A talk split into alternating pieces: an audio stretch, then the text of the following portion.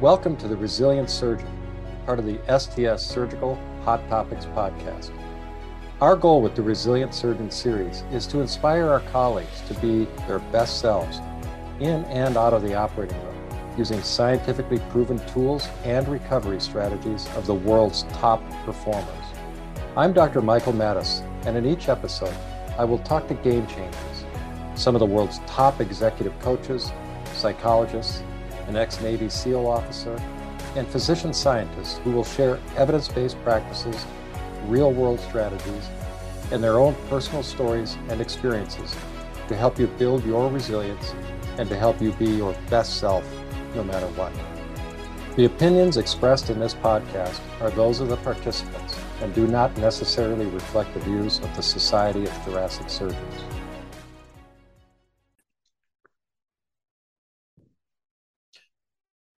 Our guest today on The Resilient Surgeon is Marcus Buckingham, and the topic is how we are all so weird. By weird, Marcus does not mean weird in the somewhat pejorative sense of the word.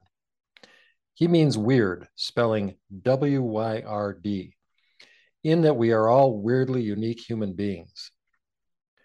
Marcus points out that our human brains are made up of 100 billion neurons and all of those 100 billion neurons are wired together by 100 trillion connections, which creates a staggeringly infinite number of unique wiring combinations, which is what makes each and every one of us utterly unique and, well, weird. Weird is an old Norwegian term that refers to one's personal fate or soul. And Marcus uses the term to refer to the unique neurologic wiring arrangement that each of us has sitting in the dark, silent vault of our skulls. Regardless of whether you call it your soul, your fate, your personal operating system, or just your unique wiring, it is unique and it is your weird. Your weird is responsible for all of the idiosyncratic ways in how you see and interact in the world. To quote from Marcus's book, Love Plus Work, there is no one else in the world, nor has there ever been, nor will there ever be again, who has the same pattern of 100 trillion connections as you. What you remember, what you forget, what makes you laugh, what makes you impatient, what makes you angry, what delights you, what scares you, what calms you, what enervates you, it's all part of a pattern you share precisely with no one. As you walk through life, the world you see is seen by you alone. Your reaction to this world are yours alone your loves, that action, that interaction, that person's laugh, that confrontation, that walk, that blank canvas, that line of computer code, that perfect color match between two pieces of kitchen tiles are yours and only yours. However, there is a big problem. As we go through the long journey of becoming a surgeon, we hit the ground running in college, then into medical school, then into surgery and cardiothoracic surgery, running on a treadmill at high speed. And in the process of creating a uniform group of uniformly competent surgeons, each of us may lose ourselves, assuming we ever really knew ourselves, and lose our weird as the treadmill continues on into our career. And losing ourselves and what we really love to do in the process of saying yes to so many things that do not tap into our unique weird and what we naturally love to do is a recipe for misery existential angst, and burnout. Marcus Buckingham is a global researcher and New York Times bestselling author focused on unlocking people's strengths, increasing their performance, and defining a better future for how people work. Marcus is the author of two of the best selling business books of all time First, Break All the Rules, and now Discover Your Strengths. He wrote two of Harvard Business Review's most circulated, industry changing cover articles and he co created the Strengths Finder and Standout Strengths Assessments, which have been taken by over 10 million people worldwide. Today, he's the co head of the ADP Research Institute, where he leads studies into people and performance around the world. His new book, Love Plus Work, is the book where he details all of the inner workings of our weird. I honestly believe Marcus's message in this podcast and book may be the most important and life changing perspective you will ever have. It has changed the way I see myself, the way I see the members of my family, and it has changed how I see all human beings in a very positive way. So sit back, listen up, and find out just what it is that makes you so weird. The program will return after a message from our sponsor. Hi, I'm Dr. Ara Vaporciyan. I'm so excited to share news about the new STS cardiothoracic surgery ebook. It is the most complete and authoritative online resource of cardiothoracic surgical information available anywhere in the world. And it was authored and edited by the specialty's leading experts. This ebook provides a rich multimedia educational experience that includes regularly updated content in both cardiac and general thoracic surgery. So, no more waiting for the textbook publishers to issue a new version every few years. We use the ebook in my training program, and the residents love the high quality illustrations, photos, and surgical videos. The new ebook is available online or through a mobile app so that it's available in the office, at home, or at any point of care 24 7. To see a sample and learn more about the STS cardiothoracic surgery ebook, go to sts.org slash ebook. Here today with Marcus Buckingham, the author of the recent book, Love Plus Work. And in terms of framing up the conversation, I thought it would be useful to tell you about the uh, my fortuitous concatenations that led me to the whole process of understanding how love at work is so important and from a couple of personal experiences. And I thought this might be a good framework for setting up the conversation. On a personal note, my son Sam uh, went into the Naval Academy. And I remember the day that he walked in through the doors of the Bancroft Hall, the dorm. And our son, who was 17 at the time, who barely knew anything about himself, if anything at all, really, uh, went into the uniform, the process of becoming a uniform, uniform military officer. As it turns out, it wasn't the right fit for him, and he suffered a great deal during that time. Uh, and this, I realize that there's a similar parallel for us in medicine and as we go into residency. Uh, so many of us, we go to college, then we go to medical school, and then we decide to enter a residency program, which is very intense in a way like the Naval Academy. And so if, if, if we ever knew ourselves at all, and this is a core thesis of your entire work, uh, we go into these things and we are then inculcated or trained to become the uniform products that is necessary to provide services to our patients. And in the case of cardiothoracic surgery, that's a high bar. We have to do our work and, and perform it extremely well. But my thesis is that just like my son Sam and so many of us in medicine, we go into residency and we become a doctor, but we lose ourselves along the way if we ever really knew ourselves. And I, you know, people talk about the EMR and all these other aspects that undoubtedly contribute to the incredible burnout rates in medicine, which are similar for uh, cardiothoracic surgery. But I realized that it was much more than that. And that's born of my own personal experience as a cardiothoracic surgeon. Uh, that it was much deeper than just simply the other overwhelm aspects that are coming at us from the modern world and, and data and all that. And then when I read your book, Love Plus Work, that really put it together for me. So that's the contextual nature I, I thought might be useful for you.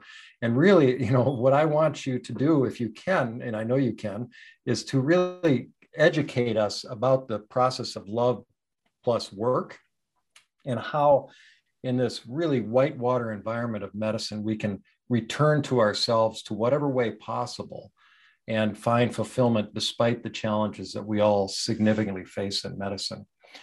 And, and marcus really maybe the, the best starting place is because a lot of our listeners may not know you and know of your work.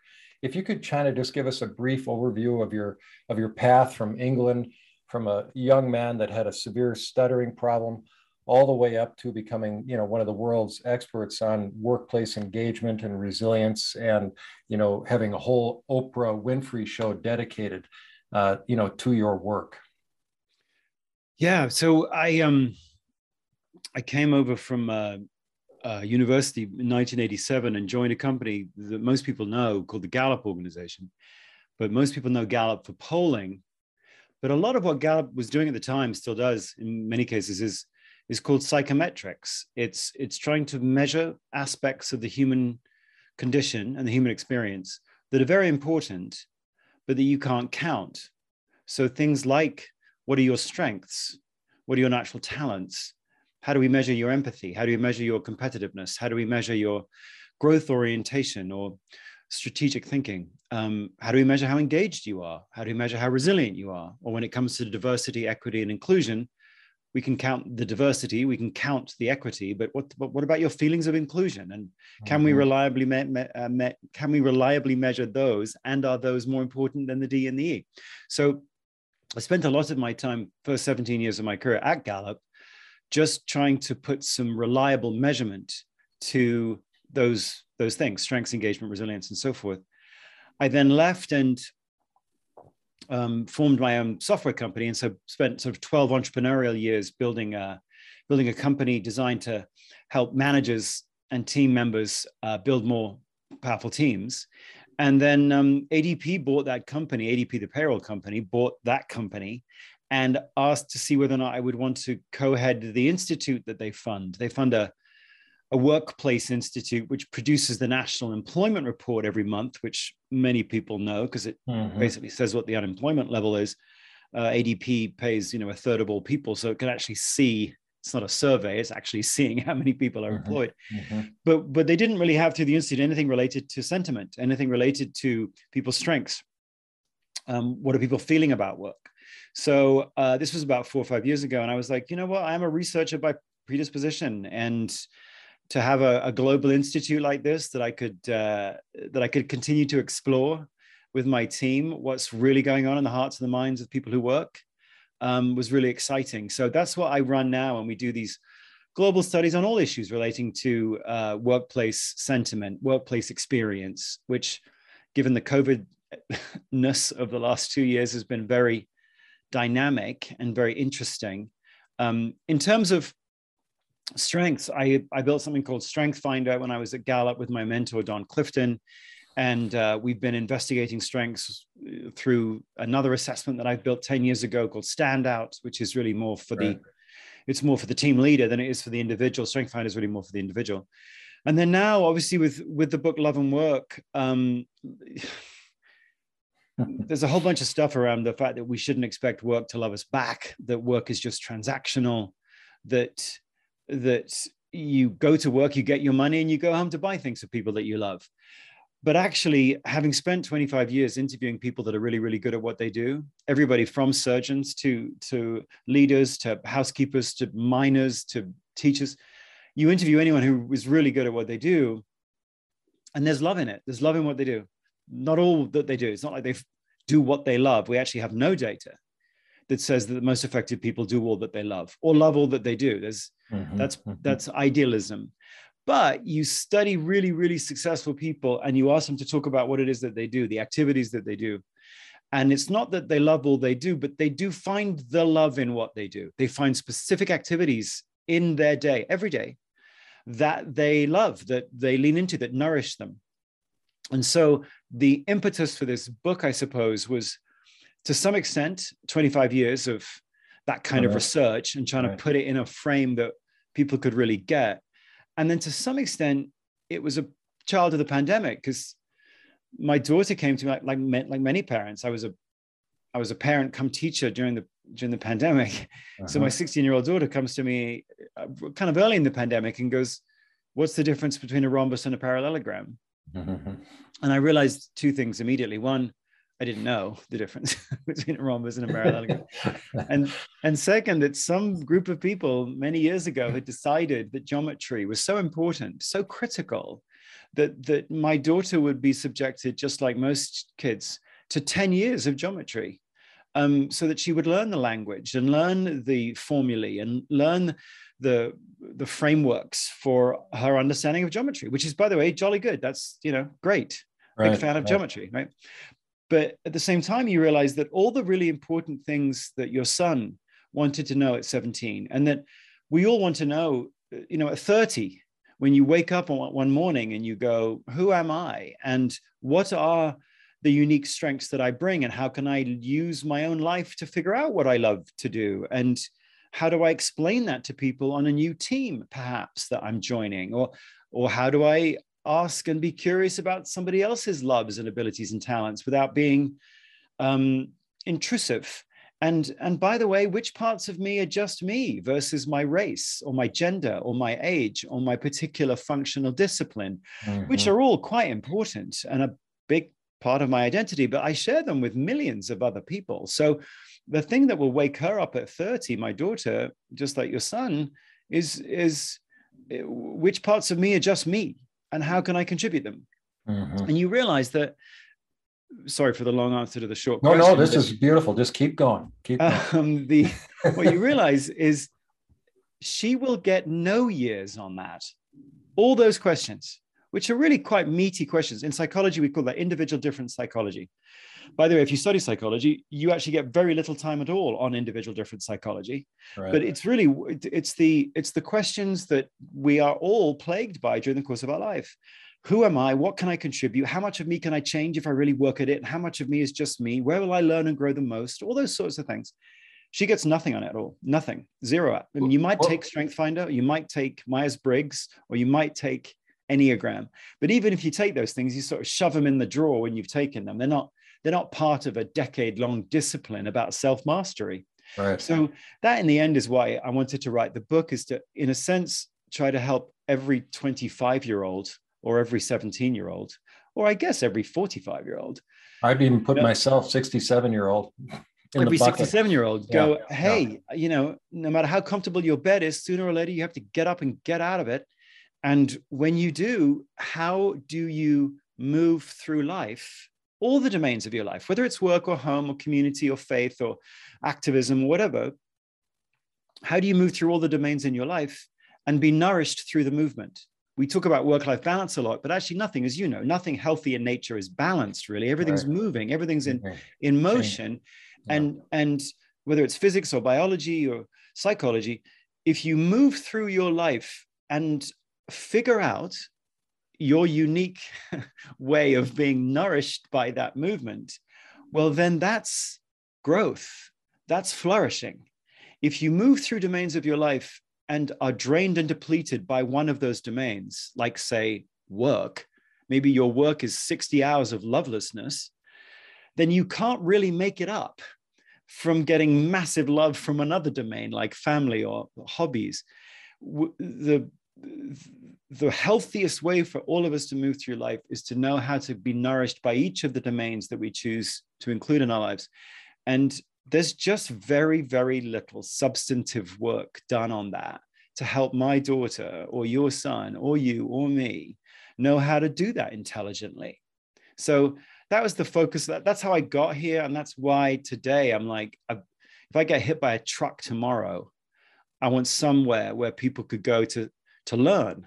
How do you move through life and get nourished through the movement? Yeah, that's brilliant. And the the thing is of all your work i feel like love plus work is the culmination of as you said that 25 years of tremendous work and experience and you got hit if you got hit by a truck i agree this book really is is like the the masterpiece of the entire thing and it you know it was for me it was a missing link i mean sir ken robinson's powerful ted talk was really sort of the first thing inkling I got of that when he talked about this young girl that was thought to have ADHD, and turns out she ended up being this incredibly famous dancer, you know, and how our educational system is broken by not allowing people's individuality to, to flourish in the process. And then, you know, you read Cal Newport's So Good They Can't Ignore You, and he's really getting at the same sort of thing, but with a much more of a sort of a computer scientist, you know, technical analysis uh, way of it but yours brings in the book love plus work brings in the emotions and the threads of who we are as individuals. Mm. and i have told this framework to my children and many other people and they're so delighted to have a framework marcus. I mean to have finally a framework that makes sense for them as an individual. And i think if you could now talk about the you know the red threads and how these manifest over time and and the concept of a, a quilt, if you will, in our mm. lives, mm. and, and how, how we can see this as a great framework for moving forward. Yeah, sure. I mean, and I love both those books, and obviously Ken was a was a genius. Yeah. Um, although, yes, this is an extension of you know, as, as he said in his TED talk, she's not sick, she's a dancer. yeah, which yeah. is is funny and lovely only because you realize that we've pathologized that child. We pathologize right. many of our kids. Um, but it's really just the beginning because my my sister was a professional ballet dancer for right. 25 years right. went all the way through the royal ballet company and really the push isn't that she's not a dancer there's a 10,000 kinds of ballet dancers and and love is in the details the and details it's in the detail yes. like you wouldn't go she's a dancer because by the way my sister was a dancer, but was a very specific lyrical kind of dancer that could only flourish in a certain kind of company that she had to be wise and self-mastery enough to figure out which particular kind of dancer that she was. Right. In the same way you say to somebody, well, he's not sick, he's just gregarious. well, he's not gregarious. Mm-hmm. He's a certain kind of person who's able to win over certain kind of people and loves winning their approval and the detail of who and when and why is part of his genius. So it's almost like Ken opened a small door and we all had to exactly. kind of walk through and go, yeah. we've missed all the detail. So yeah. anyway, the the the whole framework of this begins but, and, and I, I, hate to interrupt you but even the the neurologic uh, world that you talk about in the book you know the 100 billion connections and all that i that was just masterful masterful well that that's where that's where it starts because the um you know the the reality is, as as you know, the the the uniqueness of a human is a function of the fact that biology loves variety. We, we're constantly creating all sorts of variations of mm-hmm. the same thing within us. And out of that comes uh, fitness. And out of that, as you know, comes the way in which certain cells get sort of survived to provide certain functions. And the body really is just a combination of really varied uh, sets of um, uh, environments for things to do things, and they come together, and it's a it's a a place replete with variety. Well, part that variety is the number of synaptic connections that you have in your brain. Despite the pruning that seems to happen at three and at 12, you get to 1920, you got 100 billion synapses in your brain. But of course, the real uniqueness of you is a function of the connections between those synapses. And the numbers there, as I said in the book, are mind boggling. Mind boggling. Um, m- more synaptic connections in your brain than there are stars in 5,000 Milky Ways. Unbelievable variety in your brain. And we know that your brain retains its plasticity through the course of your life. So you, of course, you keep making new synapses and connections all the way through your life. But we also know that you don't completely rewire your brain into somebody else's. That the that the the brain seems to grow more synapses in those areas of the brain where it has the most pre-existing synapses. So in a sense, as you grow, you become a, a richer, fuller, hopefully more intelligent, less defensive version of who you already are. You don't right, become right. somebody else. And if you've ever had kids, you know that you they don't become. If you have two kids, they don't. They might grow into more um, uh, healthy, thriving versions of themselves, but they don't become their sibling. They don't no. in terms of what they lean into, what they love, what they loathe, what they gain satisfaction from, what drains them. That kind of variety uh, is there in each one of us, and it's massive. And it explains, in a sense, why some of us, we might lean into this moment, whereas you lean out of that moment. You might laugh at that joke. Well, I don't even understand it. You might draw these connections between these particular sources of input, whereas I don't even see the sources of input.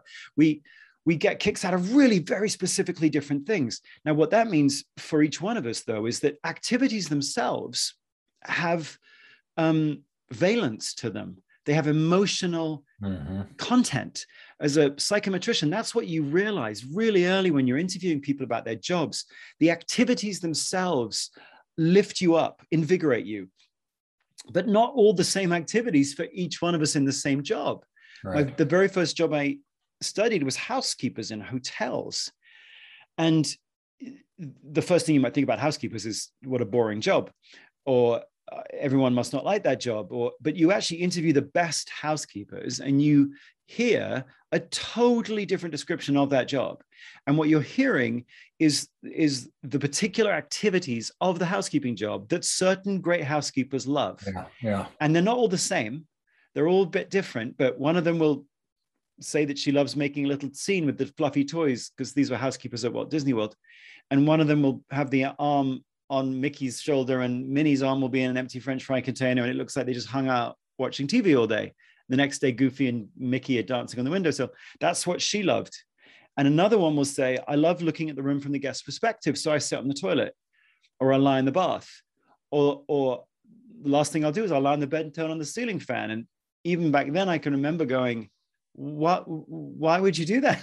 and she's like, well, that's the first thing a guest does after a long day out in the park. You come and you flop down on the bed, turn on the fan, dust yeah. comes off the top of the yeah. fan. It's as dirty as the rest of the room. So you hear lots and lots of examples like that of love, things that they get a kick out of. And and I remember and then, you mentioned uh, vacuuming and pulling out, and the carpet is perfectly smooth. I used to vacuum carpets for a living prior to college, and I was that person. I mean, I just it, it was a perfect sea of, of perfection, and I I still love doing that kind of thing. And it's just I can't explain it. You know, it's just there.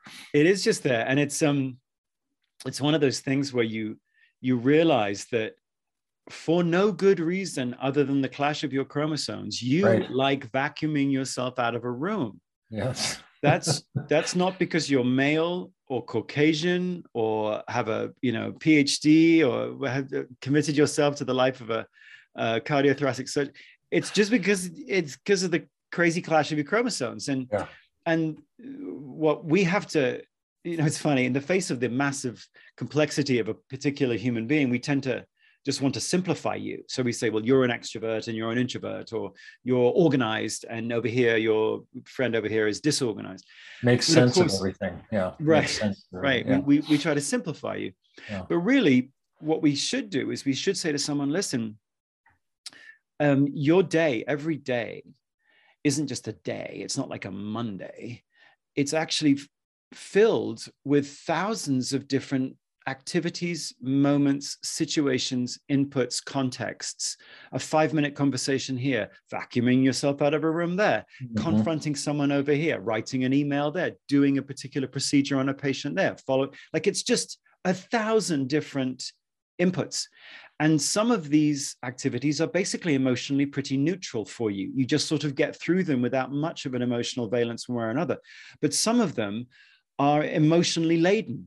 They lift you up um, they are like, and the analogy I used is threads, that your day is a fabric of many different threads, some of them black, white, gray, green, yellow, right. lift you up a little down. Right.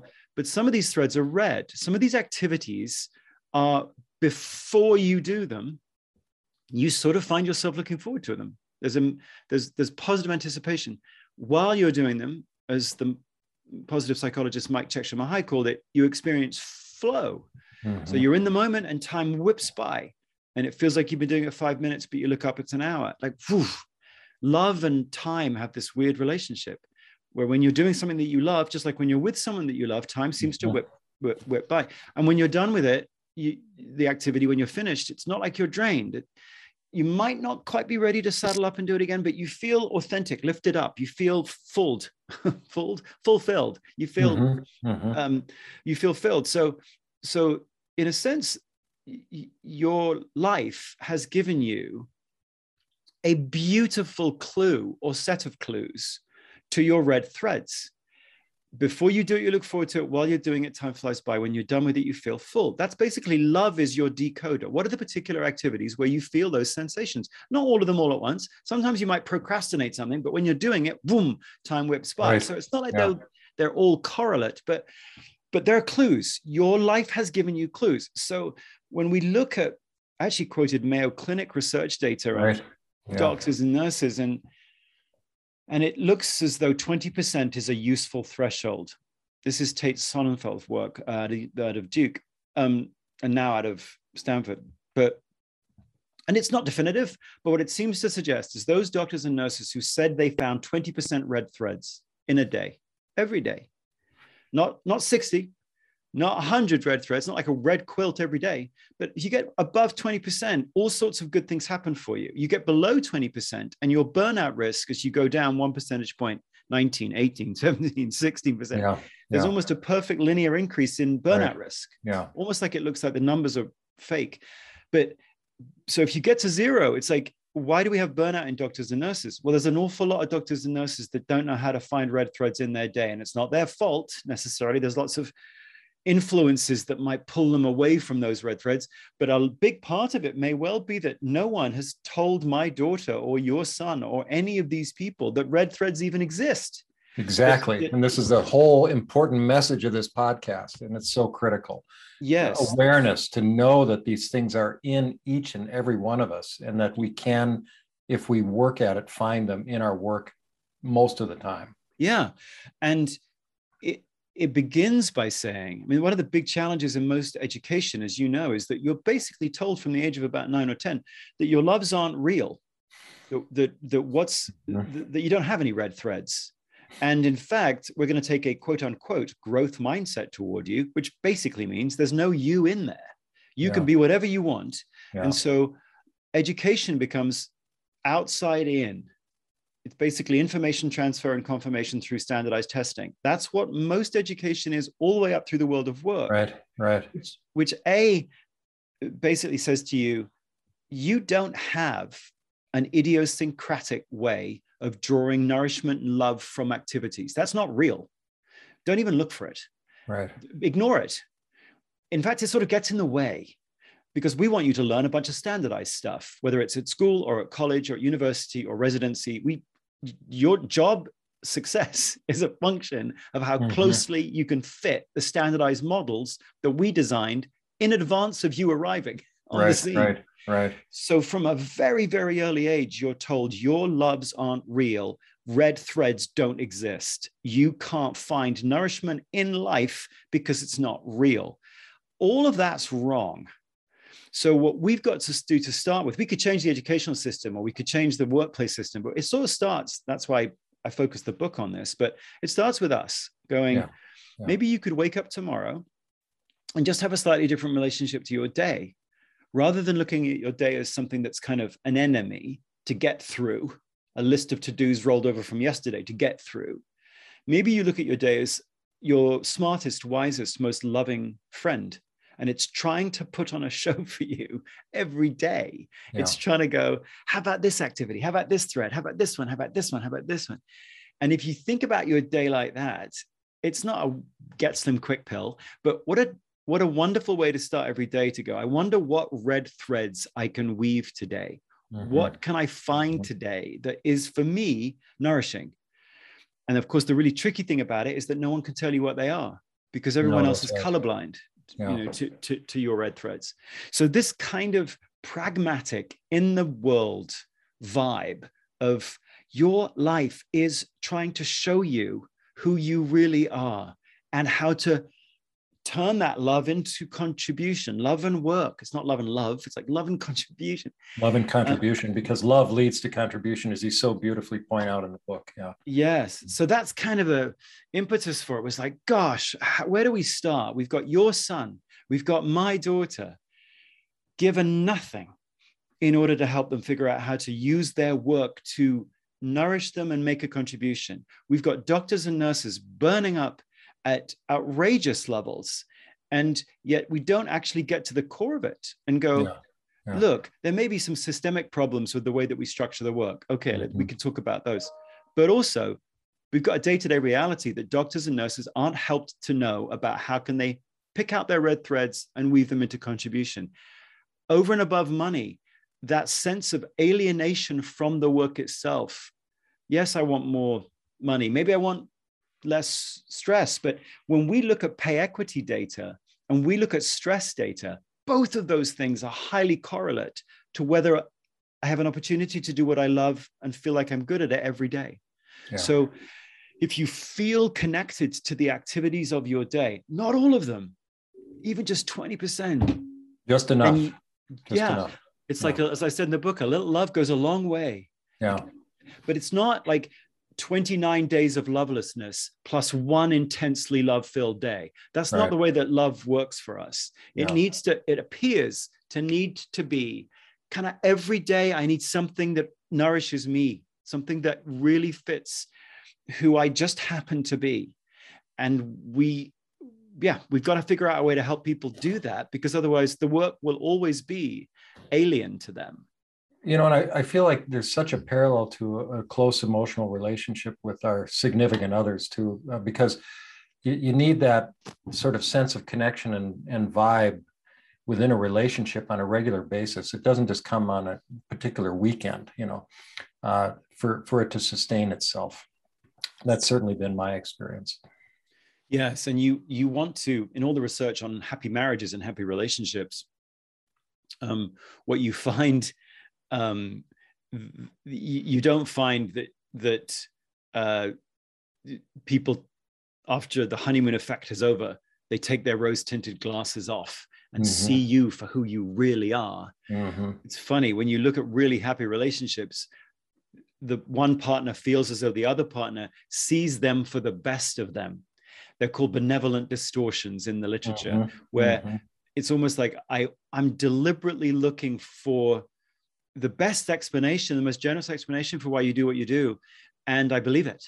And I reflect to you that I believe it, that I'm always looking for the things that you love, that that you're into, that lift you up. I'm not the one who's like a detective getting down to the truth about yeah, what what's wrong right, right? what's right. wrong with you how can you fix yourself my job as your partner is to show you who you really are like mm-hmm. no none mm-hmm. of that which is why feedback which everyone is eulogizing these days but it's so pernicious yeah it's in the best relationships i don't give you feedback i share my reaction i can tell you how i feel but i don't then tell you what you should be doing differently all the time in order to be right. yeah. better in the best relationships the goal isn't to make you better the goal is to make you bigger.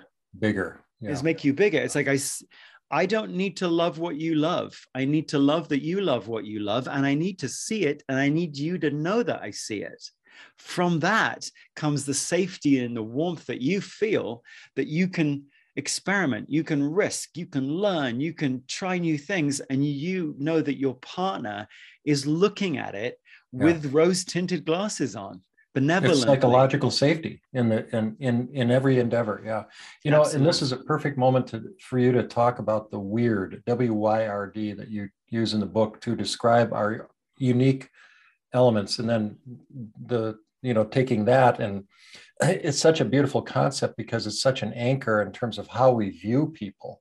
And rather than viewing them as oh i like that about them but i don't like that and they should fix that and they're a pain in the ass or whatever. I mean, when you have the idea of the weird and you embrace that, it really, uh, for me, it's also a profound uh, roadway or you know avenue into compassion for other people uh, by simply framing it in that way. You know, so if you could tell us about the weird concept. Yeah, well, the oldest painting. Yeah, and the painting thing too, and the, yeah, and the, the the teams and right so that, cave yeah.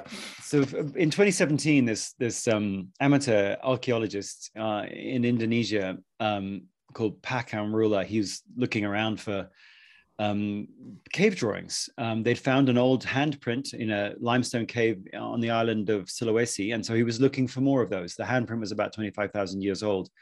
Um, the oldest uh, cave drawings we'd found prior to this were in that area 25 27 28,000 years old. The ones in the famous ones in France are about 17,000 mm-hmm. years old.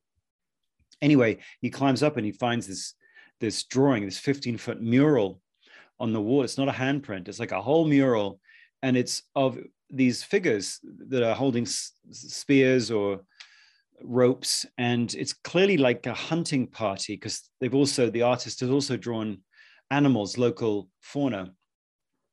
But what's interesting about it is that the and they think it's a woman who who who drew it. She she drew animal characteristics on each of the humans. So yes, they've got the spears and stuff, but one of them's got the trunk of an elephant, one of them's got the tail of a crocodile, one of them's got the face of a cat. And it looks as though what she was doing was trying to reflect the unique personality traits of each person. So one of them is as strong as an elephant, one of them is as wily as a crocodile, right? Mm-hmm. One of them's as brave as a cat. And what's kind of cool about it is that 50, and by the way, it was 50,000 years old. So it's the oldest right. human art we've ever found. Actually, it's 44,000 years old, but that's conservative. They think it's older than that. So 50,000 years ago, we can see inside the mind of this human, which is, of course, the beautiful thing about art is you can sort of yeah, see right, what they were thinking. And what she was doing was that she was Uh, she was seeing the unique people across the campfire and going, "Ooh, well, you're really strong and you're really wily and you're really brave. And what happens if we put you together on a team? How, how about we call it a team and we could do together what we could never do alone? And what you see her thinking is, wow, each of you is unique and I'm not going to fight against it. I'm not going to wish you were all different. I'm not going to standardize the living daylights out of you. I'm actually going to say, let's use a new technology, which from now on we'll call a team, and we'll try to use the uniqueness of each of you. Now, obviously today we've lost sight of that completely because we say so many times there is no I in team, as though the point of the team is to remind you that you're not as important as the team. You're, that was never yeah. Right. That yeah. was never the point of a team. The point of the team was always to capitalize on these unique individuals. So we can see very early in humans the appreciation of individual difference. Fast forward about I don't know, 48,000 years to the time of the ancient Norse, the, uh, the Vikings, they had an idea of your uniqueness, your, in, your indelible uniqueness, which they called a weird, uh, not, not uh, W E I R D, but, but W Y R D, that it's a noun that you have a weird and that you're born with it. And that doesn't mean that you can't uh, you know you can't learn or you can't grow but it means that you're going to grow and learn through the the dynamics and the patterns and the structure of your we- of your weird and there's theirs was an inherently um, there was a, a sort of inherently spiritual aspect to that right. understanding of theirs but we don't need that today. Today we know that that that clash of the chromosomes does create very very early creates the uh, a set of patterns of behavior and thought and feeling in you that is beautiful and filigreed and massive. And that's not a good thing or a bad thing. It's not like some people have a good weird some people have a rotten weird it's just an expression of uniqueness. And so as we look at ourselves, we need to be, to your point, compassionate in going, well, what I lean into, what I love, what I loathe, what drains me, what uplifts me, is part of a weird pattern that I seem to share with precisely no one. No one, yeah. And I don't need to beat myself up about it because when I start comparing, I just disappear.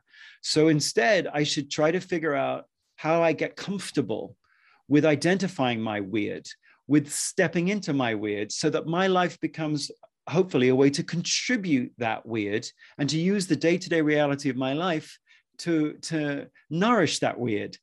And i end up living a first rate version of my life. Of course that means also for each individual we meet. They are i mean I, I sort of ended the book this way going you know we so rarely get beyond the introduction yeah hi i'm marcus but gosh, if you can push forward beyond that introduction, each person we meet has 5,000 bloody Milky Ways yeah, in their yeah, head. Yeah. They are unbelievably, when they die, that whole uniqueness will be gone forever. Gone. Yeah. And it's not that we should be trying to perfect them or turn them into us. We should be trying to help see some of that weird W Y R D right, and go, right. wow, when you die, that weird is yeah. gone forever. Yeah.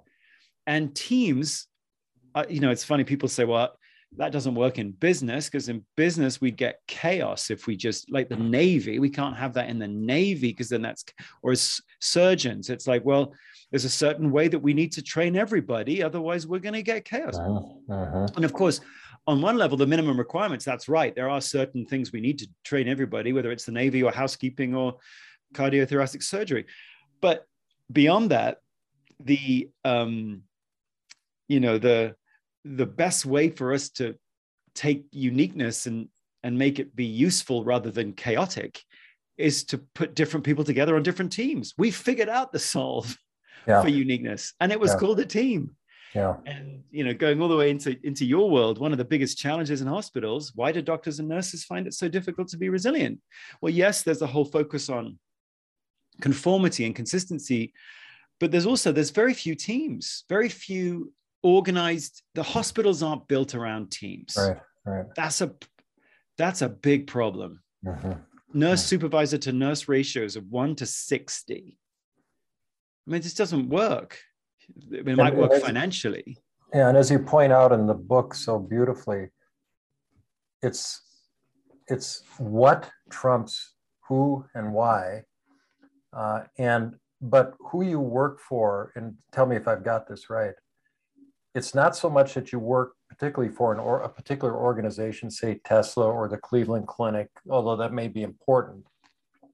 But the most important thing in terms of your well-being is who you work with and the team that you're working with and do you feel part of part of the team and you're yeah. doing what you love to do it's funny because you can you know as simon sinek has pointed out i think really well on many occasions you should probably start with why. Mm-hmm.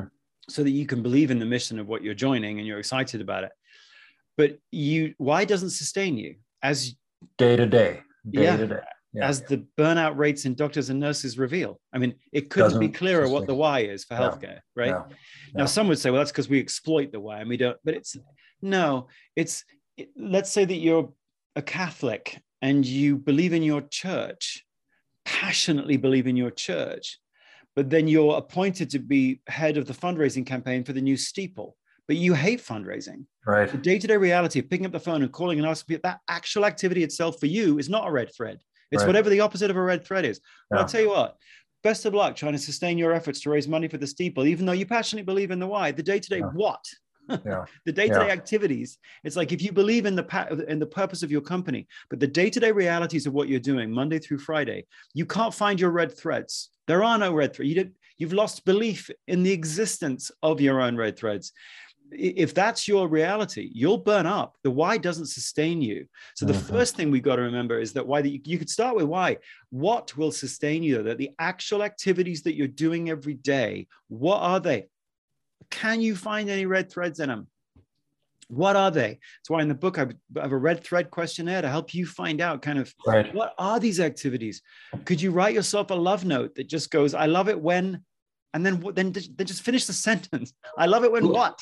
Marcus, and, let's go into that in a little more granular detail because I think it'll be very useful for people. So you have three ways of kind of getting at the red threads. Can you kind of go through those and and and, and a little bit of specificity uh, if possible here because they're very very important and it will sound a little woo to I think a lot of my colleagues, but I can assure you it is not. It's probably one of the most core activities you could do for yourself in the, at this time.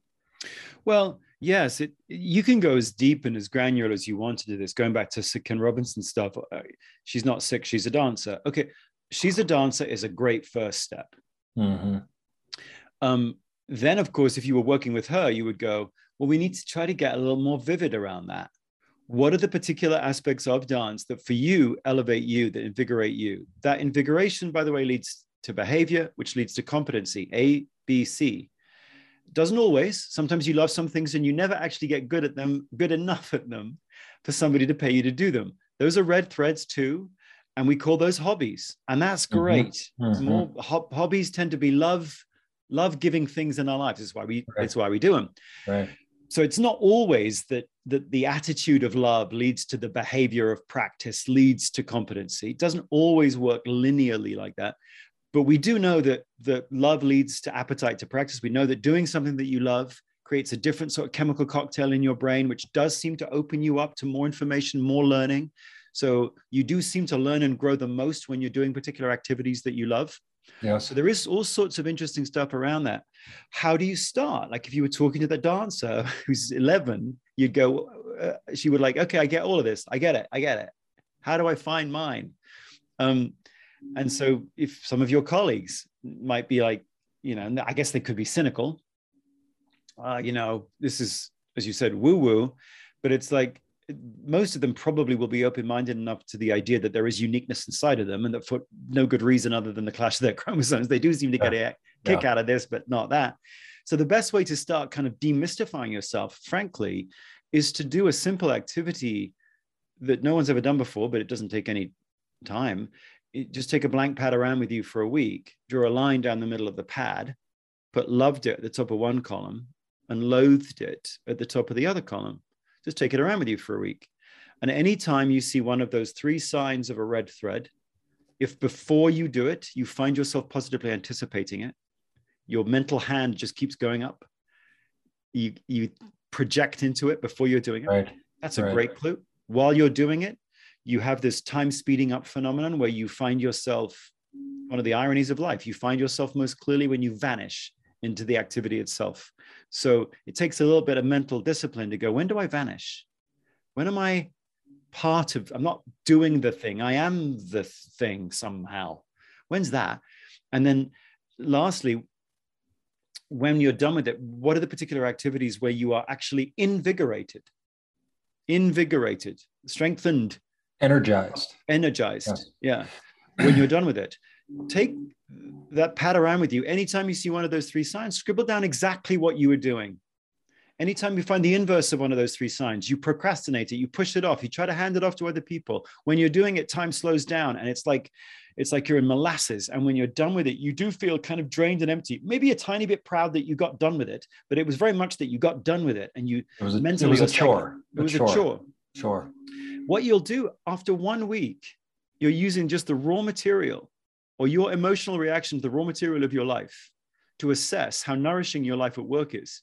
You may end up, some of your listeners may end up, if they do it, and of course, no one else can do that for them. But if you do it for yourself, you may well find out there's nothing in the loved it list at all. Okay, well, that's non trivial. That is- that's, that's a problem. That is da- well, psychologically, it's damaging. You Yeah. got to do it again next week. If it comes out two, if you do two weeks in a row, and there's nothing here, and remember, we don't. It, you don't have to have 100% here. I mean, if we really can just get like every day 20% of your time, just think about that as a mental construct. We're not actually counting the minutes, but it, what you're trying to do is ensure that you are intentional enough about where these threads are for you that every day is a little scavenger hunt on some level it's every day is a little scavenger hunt for love why because without it you are bad you're bad at your job you're bad for the people that you love at home you're bad for your colleagues you're not as smart as you should be you're not as creative as you should be all the energy you're sending out is go away it's like you're a worse human. We know this in Yeah. all sorts of ways. You Yeah. steal more, you have more accidents, you're more likely to sue when you have the accidents, you're more likely to discriminate against your colleagues. All sorts of bad outcomes happen when you have no red threads every day. So take a blank pad around with you and do love it and loathe it for a week and see what you come up with.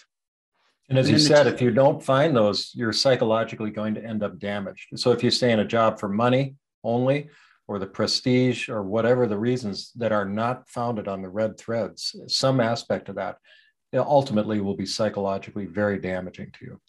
Yes, it's not a luxury. Ah, yeah, you know, love's a luxury. No, it isn't. Mhm. If you are in a work situation where you have certain things that you love, but you've lost sight of them, you actually come to believe that they don't really exist. Work really is just a series of chores that you have to get through. If that's your experience of work, love actually burns you up, doesn't it? It's like Yeah. love on it. It's like being in a relationship where you can't actually express who you are. That's not neutral. It's emotionally eviscerating. Yeah, Same at work. You go to work and there's there's like love is a force. So you need to express it like all forces, you know, water or wind, or if you start blocking it, bad things happen. Um, you know this, you're a surgeon. it's the difference between being a robot and a human being, really. You know, that's what we're talking about here. Yeah. And it's the difference bet- between, you know, for us as humans, we can't be robots. That's what We- I, We Yeah. can't be healthy robots. Yeah. I mean, Yeah. even with a robot, it's sort of neutral because that's all that. But we humans, we have uniqueness that turns out to become patterns of thought and feeling and behavior that need to be expressed. yeah, When you repress that at work, it is psychologically damaging for you and very damaging for the people that you're trying to support at home. It's not like, oh, don't worry, you can sever the. the one person one place and another one another place. Yeah, yeah, best Yeah. of luck on that. yeah, I know. Yeah, you, keep your personal problems at home. Yeah, actually, Right.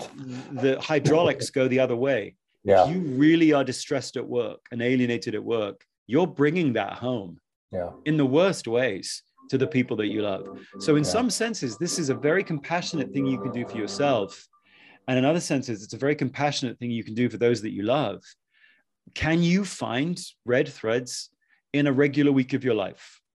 Do love it, loathe it, see what you come up with. I suggested in the book, and uh, you know, in the book, there's I think it's page 78. There's there's a more detailed red Yeah. thread questionnaire Yeah. that you can just Yeah. push on.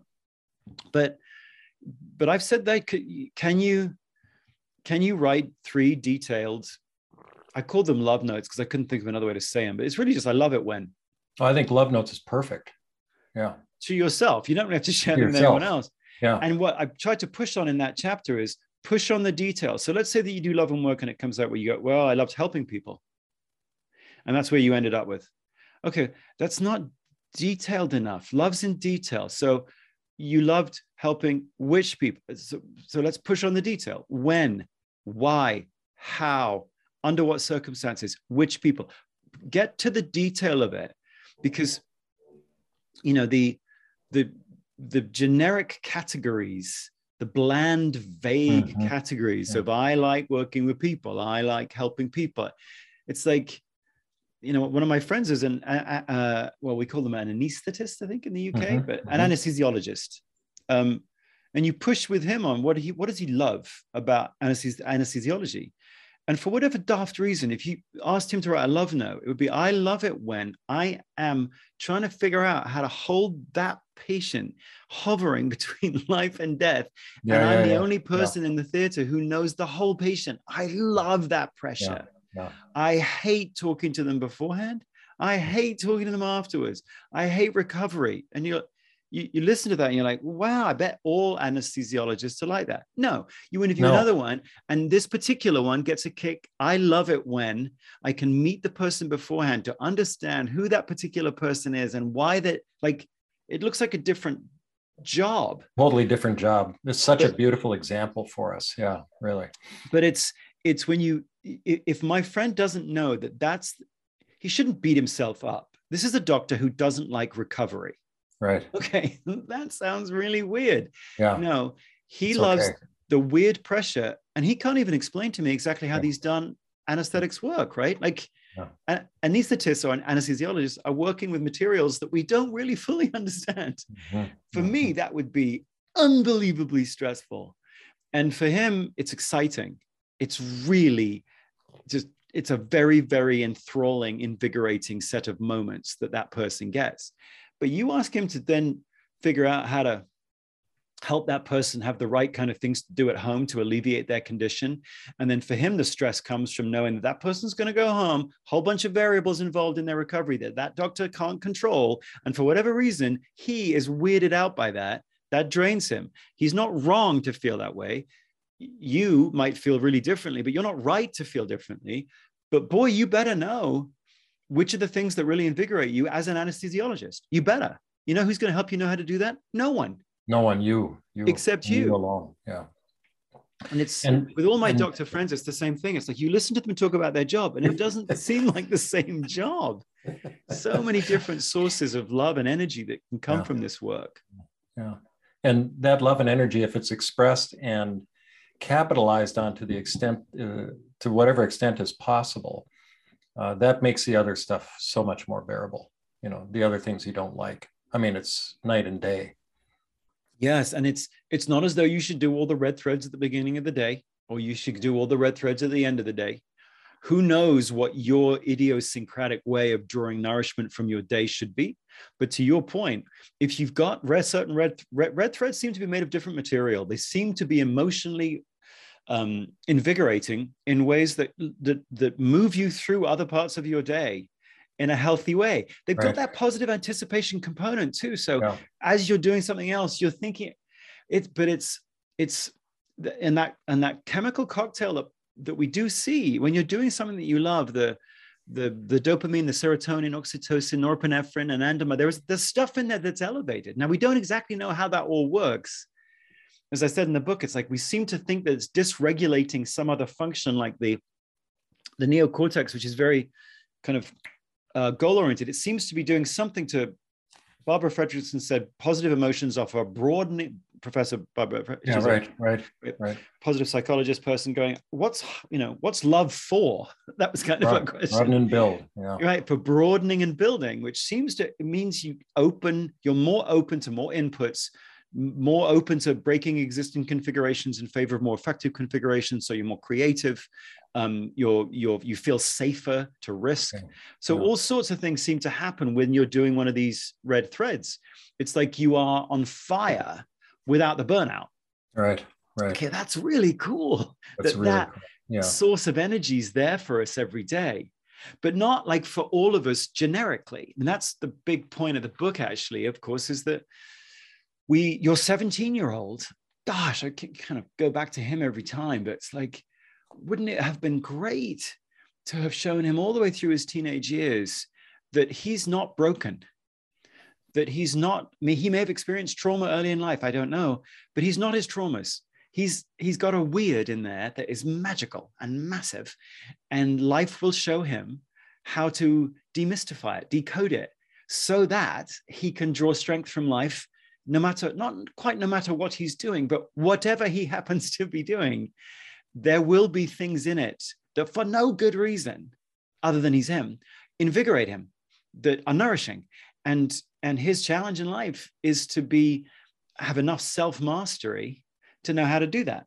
Yeah. might he become a doctor? Might he become a surgeon? Might he become a lawyer? Might who, goodness knows what his career is going to be.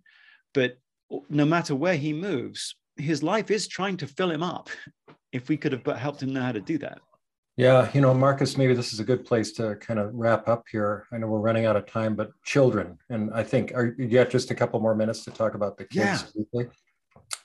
Because you know, I have six children, and you know, I've learned a lot of lessons along the way in terms of how to be a better parent, and I've gone full circle from this is the protocol. You know, you go to college, and you know, you figure out your career, and you work hard. You know, you work really hard, blah blah blah, and uh, to you know, my son and my other children now uh, a much more spacious sort of uh, environment for them. And my son is a perfect example, just to kind of highlight it. And I'd love your thoughts about this. So, you know, his, just as an example, his room was always a pigsty. I mean, and whenever he comes home, still he's 28 and he stays here for a few days, the room deteriorates instantaneously into a, shithole. and it's remarkable. He just doesn't care. It's not a it's not a thing for him. And you can see that's one of the many reasons why the Naval Academy didn't work for him. I mean, it was just too constraining. He's very physical and and now what he wants to be is outdoors. I mean, he's hiking the Pacific Crest Trail. You know, I, have let I've let go completely of what I used to think he should be doing, and and now I've learned through your work and other things how to make him bigger and foster and support him. And I've seen this play out with my children in such profound ways. And it's it's mm. dramatically changed my relationship with my children. Uh, that approach, that more spacious approach of helping them find their loves. Uh, so I just love your f- closing thoughts around our children and how we can be better parents in this regard. Well, if you go back to the Norse idea that they're born with a mm-hmm. wyrd, I mean, right. when my son was born, he uh, he's 21 now, but when he was born, they right before he was born, they kept losing the heartbeat, and it would come back, and they'd lose it, and it would come back, and everyone got very panicked, and and so they sort of rushed us in, and and um, um, his mom was induced, and then right when he was born, the doctor said to me, "Come, come, look at this, come," and I'm like, "What?"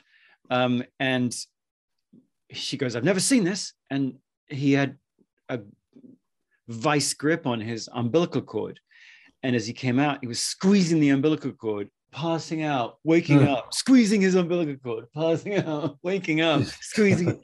and to some extent, that's how he's gone. That's how he goes through life. Yeah. Kind of chill and then squeezing the wake. And and of course he's growing and of course yeah, yeah, yeah. he's, he's yeah. developed. But you see that wyrd so early. So as parents, we there's that lovely poem from Kahlil Gibran that I put in the book that mm-hmm. your children are not your children. Mm-hmm. They are the arrow. You are the bow. And what use is an arrow with a bow still attached? The, the job of a bow is, he says much more eloquently than I'm saying it, is to be stable. And you let the thing fly and then you don't run along underneath it, nudging it and nudging it and pushing it and twirling it, and and you sure as blazes don't keep it attached to the bow. You just let it fly. Right. And in a sense, that's a such a beautiful metaphor for our kids are born with a with a pattern of synaptic connections, if you want to just go the biological route, that is completely unique and distinct and to them, and comes therefore from who knows where, but it gets manifested in behaviors and emotional response to those behaviors and actions and activities and feelings that you see in your son, I see in mine. And our job as parents is to be space makers. Space makers. Space yeah. makers. You need to give your kids the space that they need to choose because when they choose, you see your kid every time you make a rule, and our kids should have rules, no question. But every mm-hmm. time you make a rule, you take away a choice. Every time you take away a choice, you take an opportunity, you take away an opportunity for choosing. And the person who's doing the choosing is the kid, and you're doing the watching. So every time you make a rule, you take away an opportunity for you to see your kid choose something. Well, when you see your kid choose something, you learn more about that, yes. yeah. that those 5,000 Milky Ways in their brain. And so we as parents have to be the most intelligent space makers we can possibly be.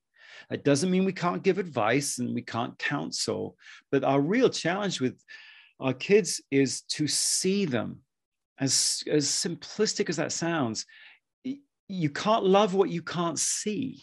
So we've got to let our kids make choices, lots of choices, because then we see them. And when we uh, convey to them that they're being seen, then for them, the the audience of us kind of is one of those things that helps create the performance of the kid. So we are connected to them through what we see of them. Then they become connected more to themselves by what they know that we are seeing of them. And this isn't self indulgent, it's not narcissistic. We're doing this because love needs to turn into work this is love and work, not love and love, right? right? It's like right, it right. is about contribution. So we as parents can keep talking about expression and contribution of something valuable to a team, to a community, whatever it is. So yes, there is expression that has to happen, but we as parents are really trying to create the right bubble so that the kid can bounce around within it. And when we do that, we are at the very least allowing that kid to, to experience themselves and that, of all the things that we try to do as parents, we've got to try to let the kid experience themselves mm-hmm. and get into that lovely feedback loop of self mastery, which isn't easy. I'm not, I wouldn't dream of suggesting you've got six kids. I've only got two. You, you're sort of three times as intelligent as I am about how this all plays out. But, um, but certainly the idea of, of coating your kid in tinfoil to protect them from the world means that when you look at your kid, you just see yourself with all your fears reflected back at you. Well put. And, well put. Yeah. And that, yeah. if you're not careful, your kid is really a manifestation of your own insecurities and fears. Yeah. And down that path lies alienation and, and disconnection between yeah. you and your kid. Yeah, for sure. Well, that was that was beautifully put, Marcus. And you know, in in closing, I mean, I, I really sincerely uh, thank you for your decades of work and your massive contributions. And in particular for this book, Love Plus Work. I mean, it's been so enlightening to me. Uh, uh, just on a personal level, it's helped my children immensely to have a framework to how to think about their lives. And uh, I, am sure I can speak for so many people. You know, the impact that you've had is just uh, enormous. Well, so, thank you. A massive uh, thank you and gratitude for all that you've done and all that you brought to the world. Well, thank you for sharing that. That means that means a great deal. Thank you. And of course, in the show notes, we'll put all the places where they can find you and, and and so forth. Is there any particular thing you'd like to say about where people could contact you or reach out to you or find your work? We um I mean, I'm probably most active on Instagram in terms of the social media. So people like to follow along on Instagram. That's that's great. Loveandwork.org uh, is where we've created a, a six part series with Harvard on basically what are the core concepts that we can all agree on inside of love and work um, so that we can actually become an army of, of, of, team members team leaders leaders of leaders of leaders um, parents educators how can we come together in our own different ways to create um, more loveless sorry less loveless classrooms more love filled classrooms, more love filled workplaces. How can we build love and work organizations? So if you go to loveandwork.org, you'll find all that content. And uh, if you have a book, um, uh, you know, Harvard and I just decided that we wanted to make different forms of learning available. Some people like books, other people like videos, some people like tests, some people like lecture notes. So um, whatever your learning modality of preferences, uh, we try to put as much of that on there as we possibly could. Great, great. Well, again, thank you. My pleasure. That this was a red thread. I really enjoyed it. Good. If it's Good. useful. All right. All right. Take care. This has been The Resilient Surgeon, a podcast brought to you by the Society of Thoracic Surgeons. Thank you so much for listening. If you like this podcast, please rate it five stars and let your friends, trainees, and colleagues know about it. On social media, you can use the hashtag BeYourBestSelf. More information about the Society of Thoracic Surgeons is available online at sts.org.